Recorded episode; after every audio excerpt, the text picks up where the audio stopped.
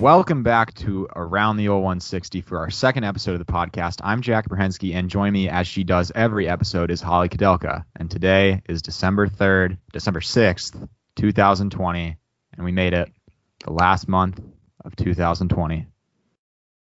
And we can't wait for the clock to strike midnight on January 1st to have all of our problems hopefully go away in 2021. Yes. We've just started virtual school for the second time this year, and we'll be recording interviews in this fashion over Teams until likely February when we are back on campus. On today's show, we have Tremaine Parker joining us, a VES senior from Raleigh, North Carolina. Today, we'll be discussing his recent commitment to play lacrosse at Pace University, and then we can dive into the upcoming season for VES basketball teams. What's up, guys? So, and then after that, we'll do a deep dive into NBA free agency, which never seems to disappoint. We'll recap the first week or so, I guess two weeks now, of the 2021 to 2020, 2020 to 2021 college basketball season. A lot of 20s. And we've got a great episode. All right, so without further ado, Tremaine Parker. What's up, Tremaine? What's up, guys? How are you guys doing? What up? What up? We're chilling. We're chilling. So, how's it been? Uh, you've been good? Yeah, dude, I've been good. Um, it's been crazy with everything going on in the world, but you know, I'm just trying to make it through. Mm, for sure. So, um, can you give our listeners a little more background about uh your VES experience and um, or just like your sports experience at VES and like just like your sports experience and life and like how you got your interests and just like all of it, you know? Uh, as far as like my recruitment, Uh, nah, just like how you like came to like play lacrosse and basketball. um, well, um, it started out um me in eighth grade playing lacrosse, and then um my middle school lacrosse coach referred me um to VES and some other boarding schools, and then ever since then I met Coach Gardner, who was lacrosse coach there at the time, and um ever since started going to VES, started getting acclimated with the schedule, acclimated with everybody else, um and started playing from there. And my BS experience has just been really amazing.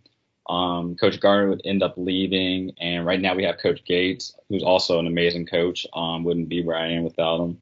And um, overall, BS experience um, athletically is just amazing. You know, we have great fans, um, a great student body who comes to all the games. Um, everybody's really supportive of each sport, so makes it really nice and great environment to be in. For sure.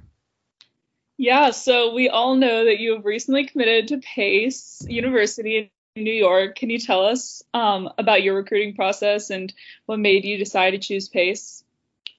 Um, well, the recruitment process was very long. Um, it's pretty hard. And the funny thing I like tell a lot of people is that it's kind of um overrated. I mean, when before you like go start going through the recruiting process, you're like, oh man, I can't wait to like start getting looked at by colleges and stuff like that, which is like great. Like, don't get me wrong, it's really great. But once you start going through it, you start to see that like all the stuff that actually goes into it, and it can be like pretty stressful. So, um, I mean, I got my like first offer like I think all my sophomore year, and since then I've just been um deciding on different schools and different schools been coming in, and with like all this like quarantine stuff going on with COVID, kind of allowed me to like you know be myself in my room, like talking to coaches and setting up visit dates and just pretty much comparing all my options, and um I ended up choosing Pace University up in New York.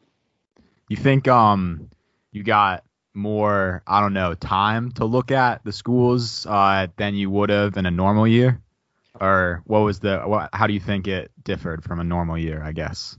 Absolutely, because I remember when um back in the fall of junior year, I'd rush back to my room to try and schedule a call um with a coach right before practice. Mm. And I probably wouldn't have enough time, but with um, me being home, um, it allowed me to do visits, um, set up virtual calls with different coaches, and it really gave me a chance to like just sit and think about like all my options.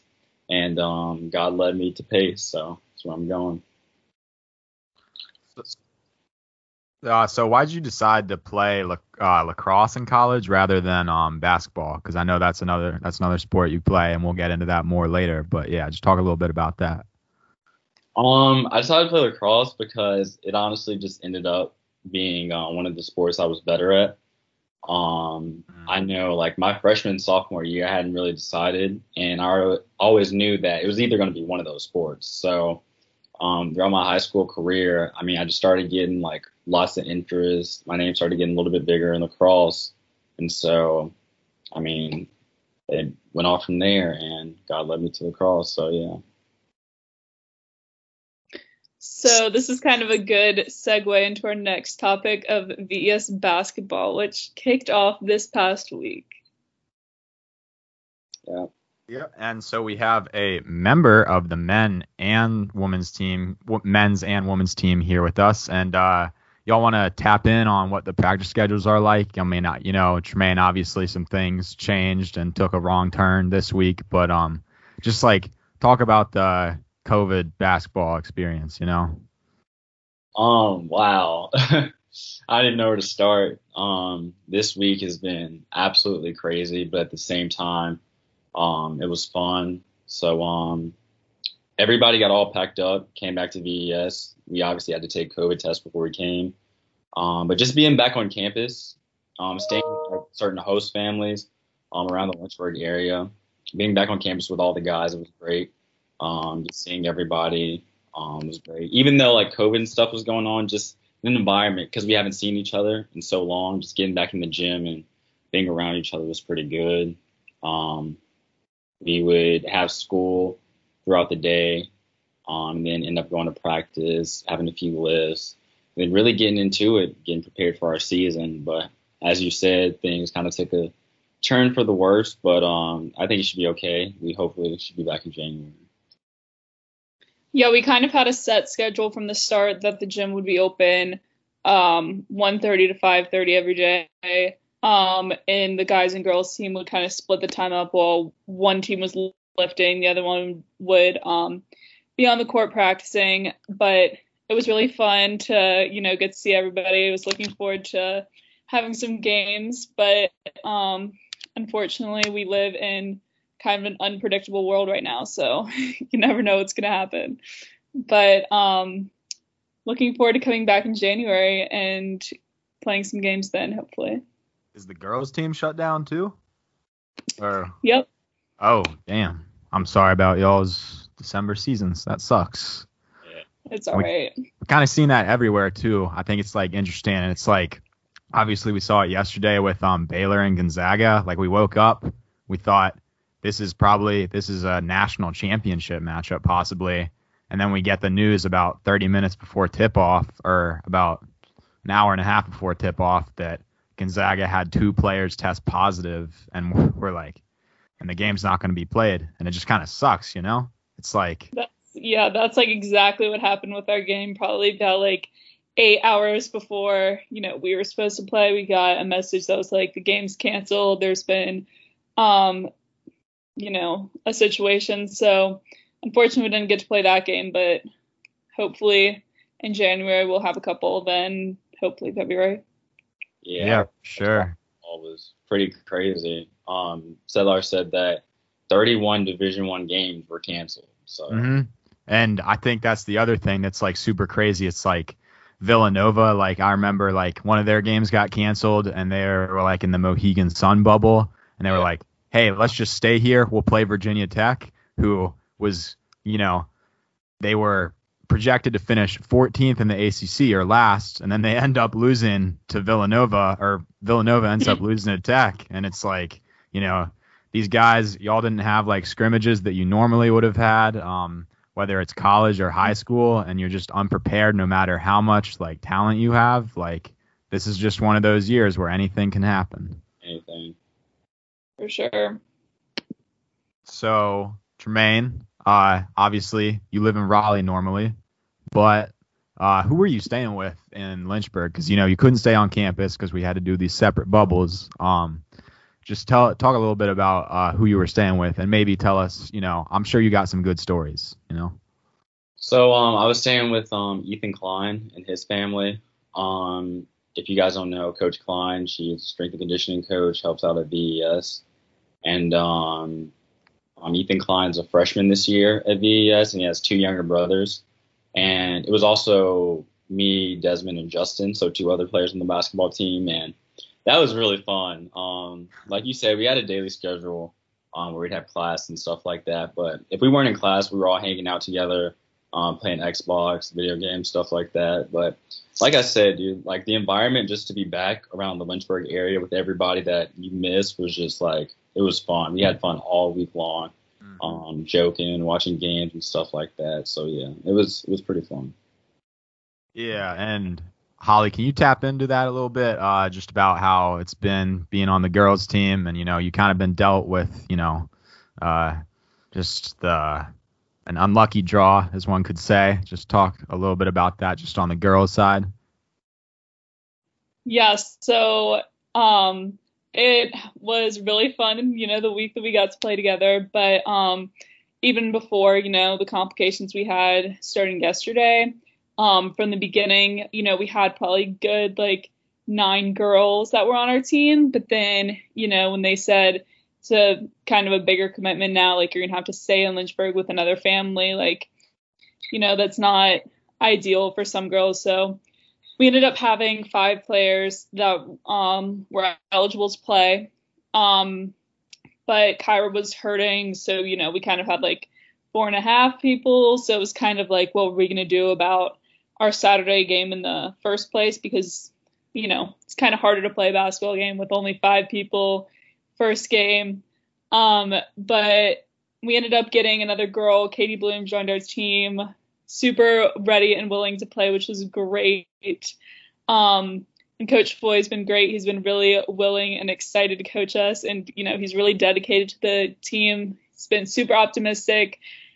Um, he really cares about us, but um, you know, it was hard from the start, but um, even with a small team, it's really, really fun. You know, we're all really close, so um, made it really easy, like team chemistry. It was, you know, it was exciting to play with each other. Mm. And you know, uh, the girls program um, has been through, you know, a lot of different coaches uh, throughout the years that you've been here. Uh, from your you had different coach your freshman year and sophomore year and a different coach for your junior year and now you have a new coach this year you know it's just um can you talk a little bit about that because i know tremaine uh you've been you've had the same coach for all four years um and it's just kind of you know there's just kind of inconsistency i guess is the right word and um how do you adapt to that when you have someone who's so prominent in your in your life as a coach and it changes every single year uh, yeah. So after my sophomore year, or you know, my past couple years, I've been playing with uh, about the same group of girls um, through my junior year. Um, so it was kind of it made like the adjustment easier from coach to coach because you know you're playing the same group of girls, so it wasn't that big um, of a shift, I guess. Um, we all kind of went through it together, but a lot of our team from last year didn't play. Um, Olivia, Maya, and I were the only returners this year. We kind of graduated a lot of people. So Coach Boy kind of had a clean slate, but he definitely needs praise for all of his hard work this season. Um, he's really been uh, a great coach and he's made all of us come together. You know, he's really on top of like recruiting new people coming in. Um, just excited to see the program continue to grow these next couple years and see what he can do with it. Sure. Um. Yeah. Well, uh, what do y'all what, what do y'all think y'all's ceilings are as as as teams from the girls and boys side? I want I want to hear it. Like, is it state championship? Is that the ceiling? That's always the goal. It's always the ceiling. I mean, we have a pretty good team this year. Um, we got like two two or three players who are definitely going to make an immediate impact. But um, yeah, year to year, that's the goal of state championship. Mm. Can you talk about the growth a little bit that's happened from last year to this year, uh, whether it's in you, your own game or it's in uh, what you've seen visibly in your other teammates' game? Um, as far as last year, um, we were we were a really good team last year. Um, there were a few games that we lost that we shouldn't have lost, but I think last year we weren't as unified. But I think with this year, um, everybody sort of being around the same age group because I'm the only senior that I don't know. We're more together on and off the court, I know it's only been a short amount of time, but as soon as we all got together back on campus, we all like clicked right away. So I think that's really definitely going to show on the court and um, this season. Sure. And um, Holly, you want to touch on that too? Uh, yeah. So I'm like Tremaine. I'm the only senior on our team. Um, and I know Coach Floyd's looking at um to bring some girls next year, and um Kyra was a new recruit, Molly transferred, um so you know we're getting we definitely have a lot of talent on our team, and I know the program's just gonna keep growing. Uh, even though we are small in numbers, the talent is definitely there, and we you know hoping to win lots of games when the season picks up. For sure. Well, thank you, Tremaine, for joining us. Um, it's a pleasure to see you as always. Uh, hope to have you back in Lynchburg by January when games get rolling again. Um, and yeah, this was a lot of fun. Thanks for coming on. Absolutely. Appreciate you guys. See you guys soon. See you, yeah, brother. Peace out. So, if y'all don't know Jack, um, you uh, don't know that he loves basketball as much as he does. You know, Jack loves to talk about basketball, so Love he's gonna get into even when other people don't want to. Yep, yep. Uh, we'd love to hear what Jack has to say about you know free agencies and what's kind of been happening in college basketball recently. Um, Jack's definitely been following it and knows is an expert on college basketball and NBA basketball. So let's hear it, Jack. So I'm recording this part of the co- podcast without Holly and Tremaine. It's just going to be me, Jack, doing a recap of NBA free agency and uh, the Week One college hoops wrap up. Just got done watching the Virginia Kent State game, OT thriller. Um, didn't think that would happen, but here we are. Virginia pulled it off. Sam Hauser pump fake three. Anyways, yeah, uh, this is going to be a good time just going to get into the last month of free agency or so. So when we record the episode on Sunday with Tremaine, uh, if anything big happens, that is why we do not touch on it. So, uh, yeah, here we go. So, in free agency, I think the biggest bombshell that happened was about two days ago. Um, John Wall, uh, 10 years on the Wizards, got traded to the Houston Rockets, who are in blow it up mode, it seems like, uh, for Russell Westbrook. Uh, John Wall and a pick, rather. 2023 first round, I believe, and I think they're all protected too. Yeah. No, they're unprotected, excuse me. But as much as people hate on Westbrook, I gotta say, there is too much hate on him. This clearly makes Washington a playoff team. They're a seven or eight seed with this now. And I don't I don't get the hate on Westbrook. I'm sorry. Like, I get it. But he was so efficient from January to March before the hiatus. He was the highest scoring player, no, the most efficient player in the paint. He's like, he's not that tall. I mean, I mean, Beal and Westbrook, it'll be interesting to see them together. Uh, you know, Kevin O'Connor reported at the beginning of the summer that uh, Beal was really excited to play with Wall, but, you know, I get it an Achilles for someone like Wall who relies so much on his athleticism, someone who didn't take the rehab seriously from what we've heard is it's risky. It's risky to have him come back. So I get I get why Washington did it because you want to maximize Beal, who was a 30 point per game scorer this year, who got snubbed from an all-star team, got snubbed from an all NBA team because he didn't win, air quotes. Anyways, yeah, I think Washington is the clear winner of that trade. Uh, Houston, I think James Harden is gone by the trade deadline, and March 25th, I think, is what I saw Shams Charania of the Athletic report today. But yeah, anyways, moving on. The Lakers, uh, I think they were the clear winners of free agency. They got Schroeder, who's a big upgrade from Bradley and Rondo, um, six man off the bench in OKC. Uh, really closed out games well with CP3 and SGA. Um, biggest closing time, crunch time minutes in the league uh, last year along those two guards. Most efficient too. Um, but you know, that's a big upgrade. I saw he said he wants to start for a LeBron team. Um, I mean, I would assume that would happen. I don't think Caruso is going to start now that Dwight's gone, but you know, he is a six man. So they signed, they got KCP, they got him 40 million. Clutch Sports really is clutch. I mean, that guy was ridiculous in the finals, so more power to him, you know. Um, then Schroeder, uh, yeah, I don't, I don't know. I think it'll be interesting to see that lineup. They got Gasol too on a veteran minimum. He just wanted to be in LA with um, Pau and his family because he cares so much about family. But you know, either way. Uh, sorry, I'm lost in my notes. Yeah, Harrell. Harrell was not good in the bubble. I want people to know that. Lakers fans, they're the most frustrating people because they'll hate on someone. They'll hate on Giannis, say he can't do anything. They'll hate on Siakam, say he can't do anything.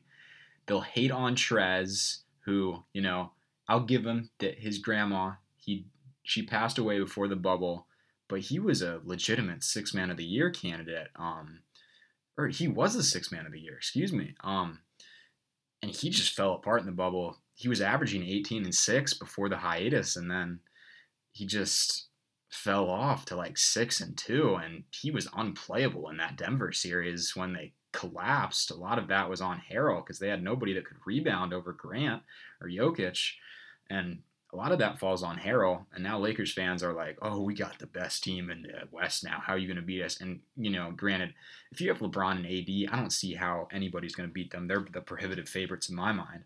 But I just, yeah, uh, whatever. Anthony Davis signed a $190 million five year deal. LeBron signs an $85 million extension to uh, two years, I believe. So uh, I think that lines up with when Bronny graduates high school. So I would think that's his ultimate goal here. Um, but the Lakers, the Lakers are going to be really good for the next couple, the next five years, maybe even more. If Anthony Davis stays there and LeBron decides to leave to go to wherever his son is drafted to, they have the legitimate cap space to sign another superstar. That's ridiculous to think about. That is ridiculous. I think the Lakers, yeah, KCP, Gasol, um, Schroeder, all excellent addition to the Laker roster. They got rid of Dwight. I don't see how their roster just gets infinitely better when he leaves. I mean, he was just not playable. I know Bill Simmons was happy he got a win um, when his guy Dwight couldn't play. But yeah, the next thing that uh, we need to cover is Jrue Holiday to Milwaukee. So this all happened. This all was unfolded in the first few hours of free agency. Um, Jrue Holiday for Jrue Holiday to Milwaukee for Eric Bledsoe, George Hill, and about two picks, two pick swaps, and I think there was one more pick. I don't know. I Jrue Holiday is a great player, don't get me wrong, but I think New Orleans got set up pretty good here. But if this is what it takes to keep Giannis, then by all means, I think you have to do that. I mean, here's one thing that I don't understand that people never really touch on in the media, but I don't know if it's just me being stupid because I haven't been into this that long, but why not just be like to Giannis, hey, we're gonna mortgage our whole future to, for you to stay to show that we care about you. But, you know, if you leave, we don't have any assets when you go. So can you just tell us? I feel like why don't people do that more? Like I, I, I truly don't understand that. Like it, it doesn't make any sense to me. Like is it just me? Like it, it can't just be me that thinks that. And obviously, you know, Jrue comes and they're we're like, wow, they're they're a legit contender now. And then after the Jrue stuff happens, um, we're like, okay, well, Milwaukee needs to do something else, right, to make this work. Like they've got to do something. And then the Bogdanovich thing happens overnight. I think it was like midnight or so uh, on that first Tuesday or Wednesday of free agency, and we're like, damn, the Bucks are definitely like they're the favorite in the East. Like, how can you stop this team? Your starting five is Giannis, Chris or Khris Middleton, Jrue Holiday, Brook Lopez, and Bogdan Bogdanovich, who is an absolute star um, in Sacramento. Or nobody's a star in Sacramento, but you know, either way, like Bogdanovich was going to make big time plays and he was going to have memories that Bucks fans were going to remember forever. And then word comes out on Thursday or Friday of that week that that deal didn't happen. Bogdanovich never agreed to that. They were going to send DiVincenzo and a a first round pick for him back to Sacramento, but it was a sign and trade, and we had not entered free agency yet. And then word gets out that Bogdanovich, he's like, yeah, I never agreed to this. I'm not on the Bucks. And then he gets an offer sheet. He's like, I, I want to make money still. So he waits around. Atlanta eventually gives him the highest offer. He goes there. Um, and I, I don't know. Like for Milwaukee, that's a huge blow. That's a huge blow to them because they had a championship caliber team with that. They still do, but that elevated their ceiling to a whole new level. And, you know, it just makes the Bucks front office look really bad. I don't know that I've ever heard about anything like this. Anybody can speak to it, please tell me. But that's just horrible for Milwaukee. And I, I guess they pick up guys like DJ Augustin and Torrey Craig, but how much do those guys really do in like playoff games? Like either way, yeah. Sam Presti, 19 first round picks, is it? Do does he need that many? I, I mean, I'm serious. Like, so he takes on the Horford. He's basically the way station for everyone in the league now. He's like, send your bad contracts here, send your picks here. We will take off the bad contracts, and you can, you know, have a good window to do things. Hmm. for your team. So they take on the Horford contract, which was undeniably the worst contract in the league. Look, he was good in Boston, but when he was playing with Embiid and Simmons, who, you know, let's be real, they can't really shoot at a reliable rate, and neither can Horford. It was it was ugly to watch that Philadelphia team. I think they still would have gotten annihilated by Boston, uh, even with a healthy Simmons. Maybe not a lot annihilated. Maybe it goes to six, but it was a sweep without him. But yeah, Horford, he's on the decline. I get. Uh, I don't really understand why Philly maxed them. I picked them to go to the finals coming into last year um, to play against the Lakers, but because it was a Giannis stopping team, I guess that's why they did it. But he got such an overpay that, God, it was bad. But gosh, Philly really we'll get we'll get to them later, but Philly really changed some things. King's ransom for Chris Paul. They got Ty Jerome, Ricky Rubio, um, Kelly Oubre, and a couple other people, um, and a pick, I think. And I'm I'm glad to see Chris. I love Chris a lot. I'm really glad to see him go to play with Booker. That's going to be exciting. Um, we'll get them. We'll get to them later too. Um, and I have a question for everyone: Is this Lu Dort's team now? No, that was a joke. That was a joke. I mean, it's it's crazy that he dropped 30 points in a game seven. Like what? That happened. That happened this year. Like, let's just take a moment and think about that. That happened this year. Like that's crazy. And you know, the end of the dynasty. Um, Steven Adams went to New Orleans um, for some picks, I believe. Um, it's really just an end of an era that Westbrook, KD, Ibaka, Harden, um, Steven Adams, like that team is fully dismantled now. He's the last one. Um, one of the better teams to never win a championship. Um, yeah. Philadelphia. I think they're the other big winners of free agency. Getting rid of Richardson, who he's a stud on defense, but he cannot shoot to save his life. He's a good player. He fits well in Dallas. But Philadelphia, Daryl Morey, if I could have one GM in the league, I would love to have Morey because you bring him in and you know he's going to do things to make your team as efficient as it can be. And, you know, Doc is obviously, you know, I know Tobias is on a pretty bad contract. But let's not forget that um when Toby was still on the Clippers, he was playing the most efficient basketball of his life under Doc Rivers.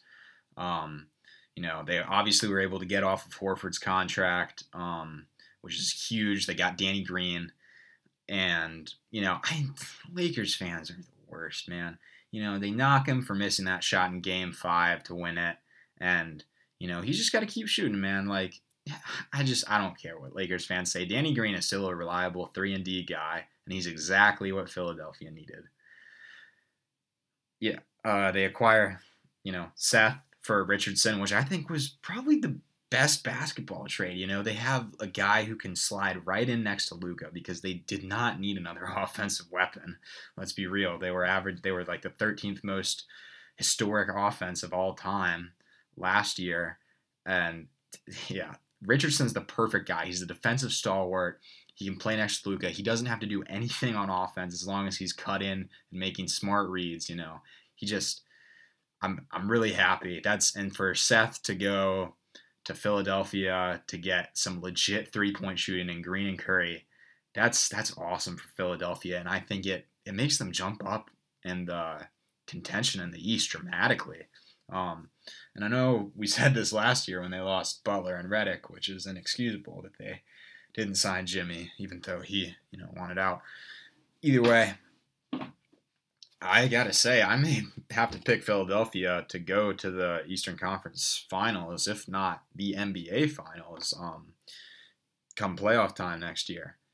And they get they had a good draft too. It's Tyrese Maxey, he's one of the guys ever since he hit that um, game winner against Michigan State, that Cassius Winston team last year in the Champions Classic. I was all in on him. Look, and his shot mechanics they've improved. They they really like he had he had the weird Coby White Malcolm Brogdon thing. But Granted, those guys are great players. Um, Malcolm especially borderline all star, but you know he had the weird shot mechanics and it just it didn't look pretty. But hell, it went in. He's so crafty with his floater and he goes into a really good situation with Morey, who you know he doesn't have to handle the ball now. He doesn't have to be a guy who Philly's relying on to shoot threes. It's just it's really great to see that for him, and I'm really excited to see where he can be taken. Yeah. Um the let's get to this. The Dwight Howard mental gymnastics. So on Friday night of that week, Dwight Howard tweets out uh, something like, uh, "I can't wait to return, purple and purple and gold nation, like love you Laker nation, something like that." And then two hours later, he deletes the tweet. Maybe even it was earlier than that. And then we get the Woj bomb. Dwight Howard has agreed to a deal with the Philadelphia 76ers. And we're like, what? Wait, we just saw his Twitter. Like, anyways, um, yeah, I don't know about Dwight. I guess he's a he's an I mean, you can get good value out of him. He was it's only a two million dollar contract, so you know you get good value out of him as a backup for Embiid. Um, you know, he's not great. I don't love him. I don't think anybody really does, but you know, I, it'll be interesting to see. Um, you know, he's just kind of one of those guys. And my guy, Justin Anderson, agrees to a deal two way with the Philadelphia 76ers. Uh, love Justin, Virginia guy. Um, kind of one of the founders of the Tony Bennett era. Um, yeah, uh, he's kind of been around the league. He was on the Nets for the bubble. He actually uh, he was in Dallas and Philly and Atlanta, all around. But love him. And now let's get to Phoenix. Um, I love Chris Paul. He is undeniably a top 10 point guard of all time, a traditional top 10 point guard of all time. I'm really excited to see him in Phoenix. He he rejuvenated himself last year. Um, you know, like Houston was like uh like or OKC was like, no, you've got to send like a pick with him Like he is bad. He is washed up. I mean, he fell apart in that series against the Warriors. Um, but he just it's a bad contract. It is a really bad contract. It's $38 million. And for Phoenix, that's a big risk. What if he's not the same? I mean, you get what, two, three years out of Chris Paul maximum? But I'll be damned. I am so excited to see Devin Booker off the ball. That is that is exhilarating to think about. like he has some real help now. He has DeAndre Ayton. Imagine that pick and roll threat. You've got DeAndre Ayton, you've got Chris Paul, you've got Devin Booker, and you got Jae Crowder, who rejuvenated himself in Miami too. I mean, this team is legit. They re-signed Saric. They got him. He was really good for them last year. And losing Kelly Oubre, oh, they made him take pictures in the new uniforms and then they traded him. That was kind of low. I get that was kind of me in Phoenix, but you know, it's okay. It's okay. Uh, we'll get over it. But that was kind of low. Yeah, but this this team this team is going to be fun. I think this team has potential top six seeding. Um, you know, I think there's there's a there's a lot of good that can come from Chris Paul and Devin Booker. I think Chris is going to bust Devin's ass every day. Um, you know, I'm really excited to see it. Now their their pick, Jalen Smith out of um, Maryland. I didn't I didn't love it. I was kind of like, why not go for like a, a point guard? Like Chris is only going to be here for a couple years at, at max, or like he can't have that much left in his career. Who knows? It seems like LeBron's going to go till he's 43, but you know I don't really count him. It seems like he he can't have that long left, right? 38, 39. I mean, and I feel like I want Chris to win a championship so bad, but I feel like he's just going to be the guy who goes around to these young teams now and is like, I will help you. I will guide you guys. He guided Schroeder, you know, obviously there were the Houston and the Clippers didn't really work out for him because he had some chemistry issues, but I th- this is going to be a fun Phoenix team to watch out for. Um, yeah, let's get to the Clippers. Um, obviously, you know, not the best um, end of the season for them, blowing a 3-1 lead to Denver, not taking anything away from Denver, but you know, I don't think anybody expected that to happen. Um, I think Ibaka is a big upgrade from Harrell. Ibaka was really good in Toronto. Now I don't know if that's just because it's Toronto and Toronto makes just about every player they have great. Um, you know, I don't know why you get Batum. I mean, God, all the Hornets fans are, are so happy that they got off of Batum's contract because that was awful. Um, but, you know, they still, here's the thing about them they still don't have a legit point guard. I'm sorry, they don't. The reason why Kawhi was such a good player in Toronto was because he had Kyle Lowry. You know, they had a leader they had someone who took responsibility, who said, I effed up. They had people who said that. There is no one on this team who takes responsibility. Paul George just went on Matt Barnes' podcast a couple days ago and said, I didn't feel like Doc utilized me the right way. He was using me as a in pin downs like a like a or like a JJ Redick, Ray Allen type of player. He said, I'm not that player.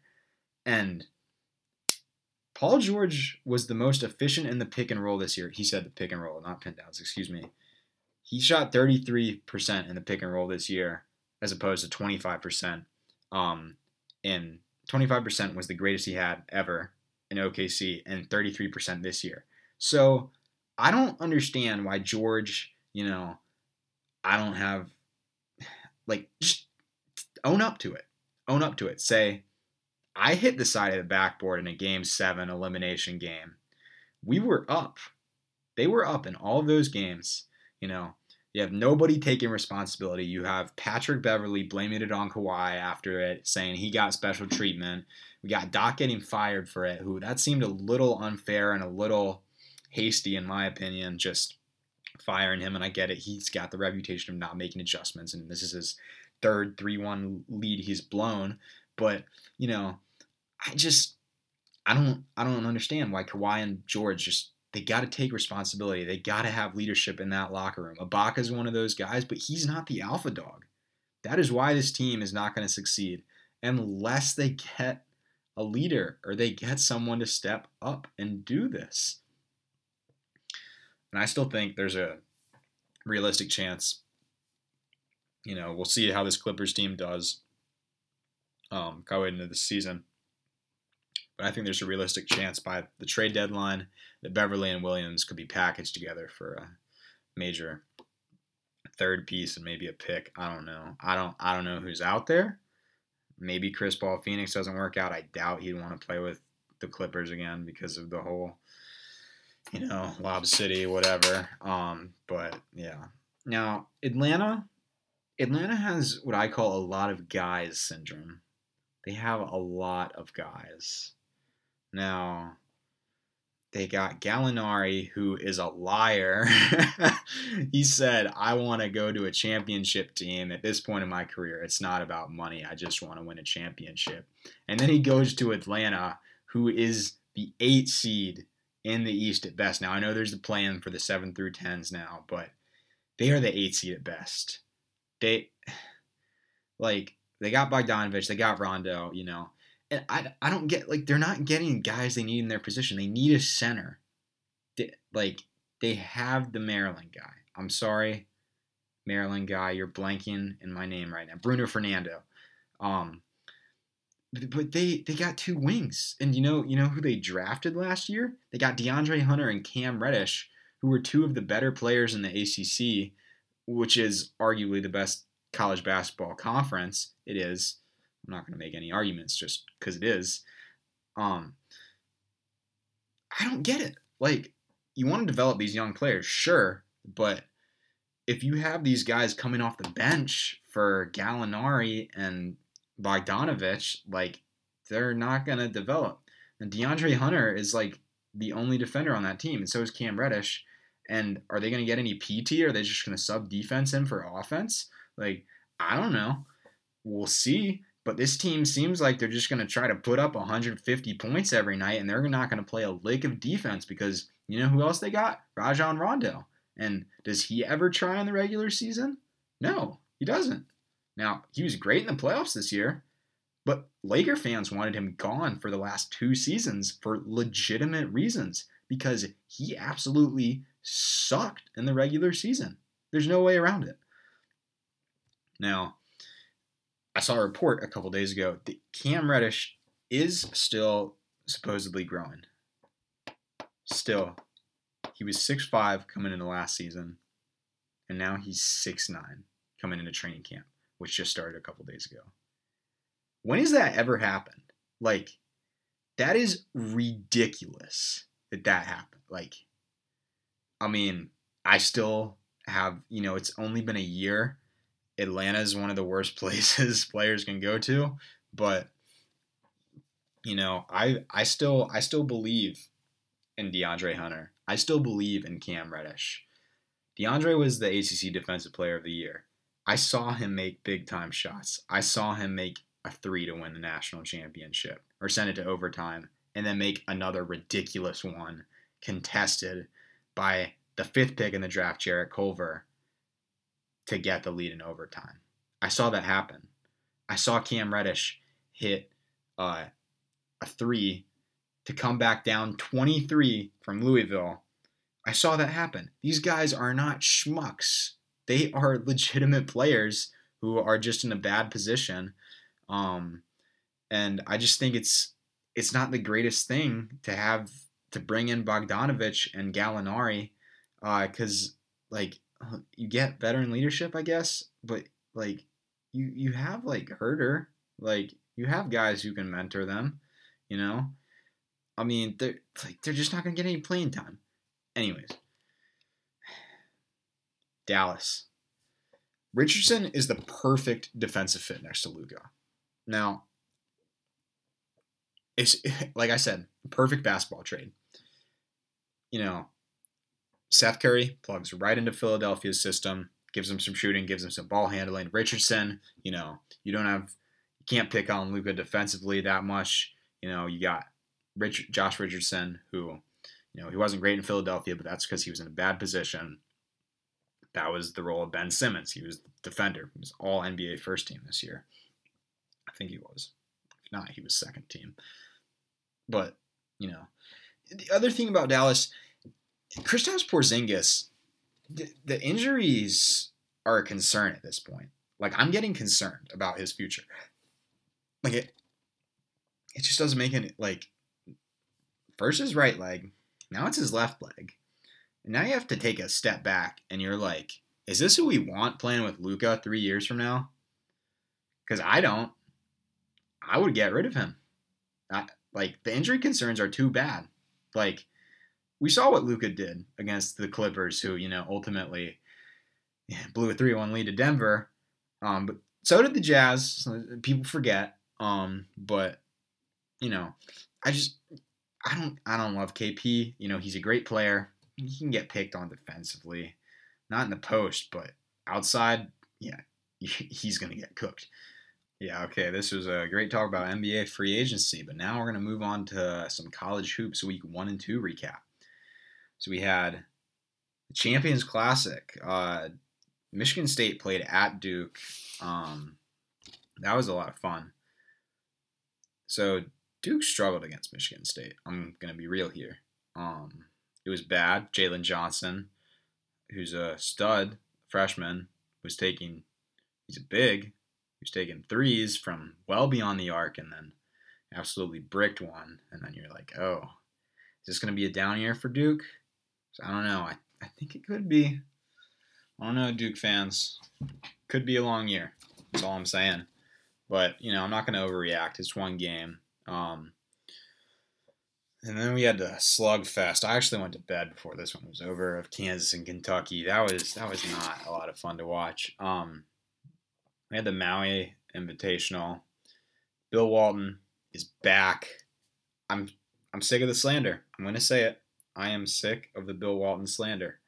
People are being too hard on him. You know, I we need to get him off prime time because Big Cat said this on Wednesday's Pardon My Take. He was like, the reason Bill Walton is getting so much hate is because normally Bill Walton is a treat. You get to watch him on Oregon, Oregon State on the Pac 12 network at like 11 o'clock at night on a Friday. Now he's on prime time calling North Carolina, Texas on a Wednesday afternoon at 4 o'clock p.m. That, like, I love Bill Walton. You know, there was, he's such a weird guy. Like, he never even talks about the basketball. Um, but, you know, I just, the, the hate needs to stop, people. Like, the, the haters are real. And I'm sorry, Big Wave Billy. You have been disrespected. And I will, I will vouch for you. Texas, um, Texas looked good. Uh, Matt Coleman, uh, step back three to win against UNC. That was a lot. That was a fun game to watch. That was that was. I mean, it's definitely it's definitely you can definitely recognize it now. That um. That it's really it's really hard to accept that like there's no fans of these games or there there are but like there's not a Pat Cameron Indoor Stadium. There's not a packed John Paul Jones Arena. There's not a packed uh, Dean Dome. You know, like all these places that like you know like you can hear the sound. Like it's it's like sad. It's like covid man. Like it's really it's really taken us. Like it's really just like uh, like teams that could be put in a position to win uh, with their home team you know? I'm not making any excuses for virginia but they did lose to san francisco. Um, and you know villanova lost to virginia tech and Kentucky lost to Richmond, but Richmond's legit. They're on hiatus right now because of positive COVID tests. Um, yeah, I, I don't know. I I like Carolina. I like Caleb Love. I like RJ Davis. I like their backcourt. Garrison Brooks is a really good player. I don't know if he's ACC Player of the Year worthy candidate, but you know he's still legit. Um, yeah, I don't know. Carolina is going to be a top five team in the ACC all year long, at least as it looks right now, they will be. I think there's a little overhype with them. I think they're a second weekend team at best. I don't see how this team goes to the Final Four, but maybe they figured it out. It's early in the season. We'll see. Um, So Virginia and Villanova, obviously I mentioned them just a couple minutes ago. They're legit title contenders. Virginia just dogged it out with Kent State and went to overtime with them. Sam Hauser had a pump fake that reminded me of that Ty Jerome um, pump fake two years ago uh, when they went to Duke, um, when they were like just rolling through the ACC. I think they had one loss that year. They went 17 and one. Um, but yeah, Sam Hauser, he's a big time player. He's not a great defender. He's letting a lot of guys get by him tonight. Um, obviously, the San Francisco loss, you know, he had a wide open look and it just didn't go down. Um, but the fact that Virginia was in that position, I think part of me thinks that Tony's trying to pull an Izzo and have a little manufactured adversity. I don't want to say that for sure, but I think that's a real possibility.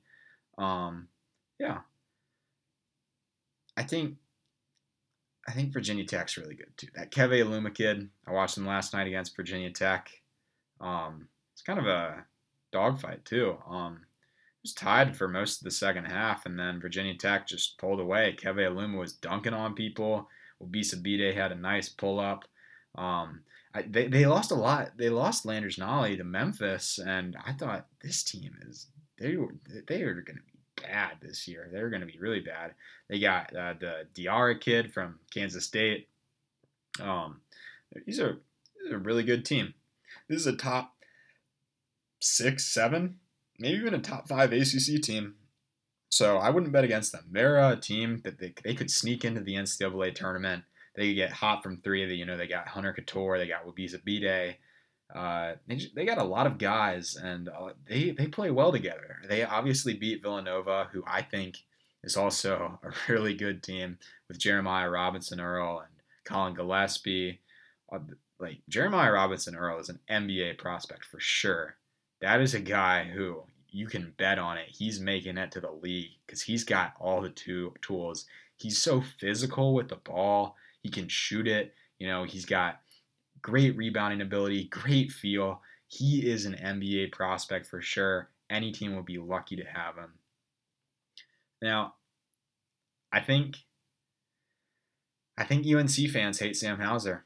I, I do. I really think they do.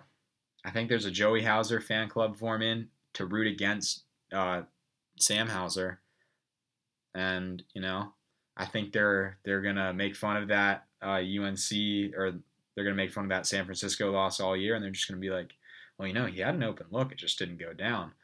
But either way, whatever, it's fine. Uh, and one more thing about that Virginia Tech team, Mike Young is officially Mr. November. Congratulations. Last year he dethroned Tom Izzo's Michigan State Spartans, who, you know, going into last season, I was like, this team will win the national championship. Cassius Winston, you know, uh, Rocket Watts, Aaron Henry, all those guys, and they're they're really good this year too. Um, either way, yeah. So yeah, Michigan State uh, they beat them last year. Uh, they beat number three Villanova this year. Um, and Mike Young's really got a fantastic program that he's built. Um, you know, Keve Aluma, Wabissa Bede, Cartier Diarra, Nahiem Alleyne. Uh, that's that's a legit team, and I'm just I'm really excited to see what he's done, uh, getting this program back on its feet after Buzz Williams left.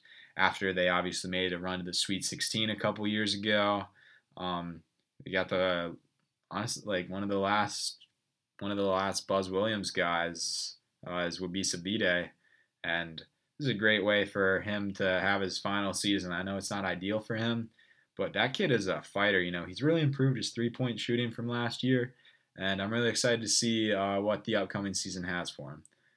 Now, and shout out to Foy and the Naw brothers. Love the Virginia Tech team. So a couple nights ago, uh, Gonzaga, who honestly, if I'm if I'm going right now, I know it's early, but if I had to pick a team to win the national championship, it would 100% be Gonzaga because they are legit. I'll get to their players in a bit, but uh, they, they had a slugfest with West Virginia, who I haven't had a lot of time to watch. I was actually um, sleeping during the game because I wanted to get ready for the Illinois Baylor game. Um, but because I thought Gonzaga for sure they're going to blow them out. And then it's close for the whole time, and it honestly comes down to like the final like four or five possessions. Uh, but Gonzaga, they just have so much talent. Jalen Suggs went down earlier in that game, but he is ridiculous. He is an athlete. He can jump out of the gym. He's got high IQ passing. Um, he's he's a really good player. And they've got obviously the senior Corey Kispert, who was a preseason All American, who can put it on the floor from anywhere. He can shoot from anywhere. You know, he's a smart, like off ball cutter. You know, he can do everything. He's got the hair too. He's got the swagger, but he he hides it. Um, you know, they've got obviously who else? Uh, Drew Timme, who Timmy, Timmy. Sorry, it's a little South Park. Um, he's really good. Like, there's some of these seals where he's got the deep position, and I'm like, wait, is is there more? And then he hits these like little turnaround faders, and I'm like, oh my god, is there more to this? Like, what? Like, this is insane. I like that team. Joel Ayayi, um, another great guy who can handle the rock, and the the Florida transfer Andrew Nembhard. I love. he's a really good player. They've got a lot of good players. Like honestly, like if you put all those guys out there in a three point contest, I think Kispert's gonna win. Not a three point contest, but like if I need a bucket to win the game, I'm putting those five guys out there, and I'm like, I'm fine with any of them shooting it because they can all do it. But yeah, I'm going all in on Gonzaga. This is their year. Um, they're finally gonna do it. They're gonna win a national championship. Mark Few's gonna get the deserves, and yeah. So the other team, number two, got a great matchup coming up. Uh, what's gonna be tomorrow night? No, tomorrow afternoon actually. Um, Baylor, number two, versus number one Gonzaga. So Baylor gutted it out with Illinois. Um, that was actually the first game where I was like, this is like this feels like sports. Like it feels like there's fans here because the the benches were absolutely wild. Like it, it was like Meyers Leonard uh, on the Heat during the finals. Like he was always cheering because he was never playing, but you know he he was he was ridiculous. He was like shouting. He was jumping up and down when he had his Heat pack on his back. I was like, yes, this guy, yes, let's get it. Um, but yeah, that like the Illinois and Baylor teams, they were both just cheering the, their hearts out, um, and I love to see that because you know, obviously with COVID, you know, it's it's hard and it, it takes a toll on us, and not having the fans there, like it's hard to feed off that energy. But they did a really good job with it, and I just like to shout them out. But Baylor has a dangerous, dangerous four guard lineup. Um, you know, yeah, I really like Baylor. I really like Baylor. Uh, they got Jared Butler, preseason All American. They got Flo Thamba, who sounds a lot like Mo Bamba, but he's their big man. I thought they were going to lose a lot with Mark Vital, but you know they, they've they found a way to get by, and um, they're they're a legit team. They got Davion Mitchell, who is an absolute gamer. Like he he's like he was hitting these like step back like like he would he would do a crossover a little a little hezzy and then he'd step back and he'd drain it in like Ayo Dosunmu's face. And this guy's a preseason All American who's one of the best defenders in the country. And I'm like, oh my god, like this is this is insane. Um, but yeah, th- this is gonna be this is gonna be a fun team to watch, uh, especially tomorrow. We'll see who deserves to be number one I think it's going to be Gonzaga, but prove me wrong, Baylor. Um, Coach McKay, uh, friend of the program, trademarked. He played four Power Five teams uh, in their first five days of the season. He's two and two against them. He played Mississippi State and South Carolina. He beat them handedly. They set a program record of threes, 19, I believe, by South Carolina. And this is a team to watch out for. They're going to be like a 14 seed in March Madness, presuming they win the ASUN. They've got the uh, ASUN Defensive Player of the Year and Elijah Cuffee. They got legit point guards transfer from Kennesaw State, I want to say. Um, Chris Parker, and uh, Darius McGhee, who is just taking a leap this year. Um, got a good recruiting class.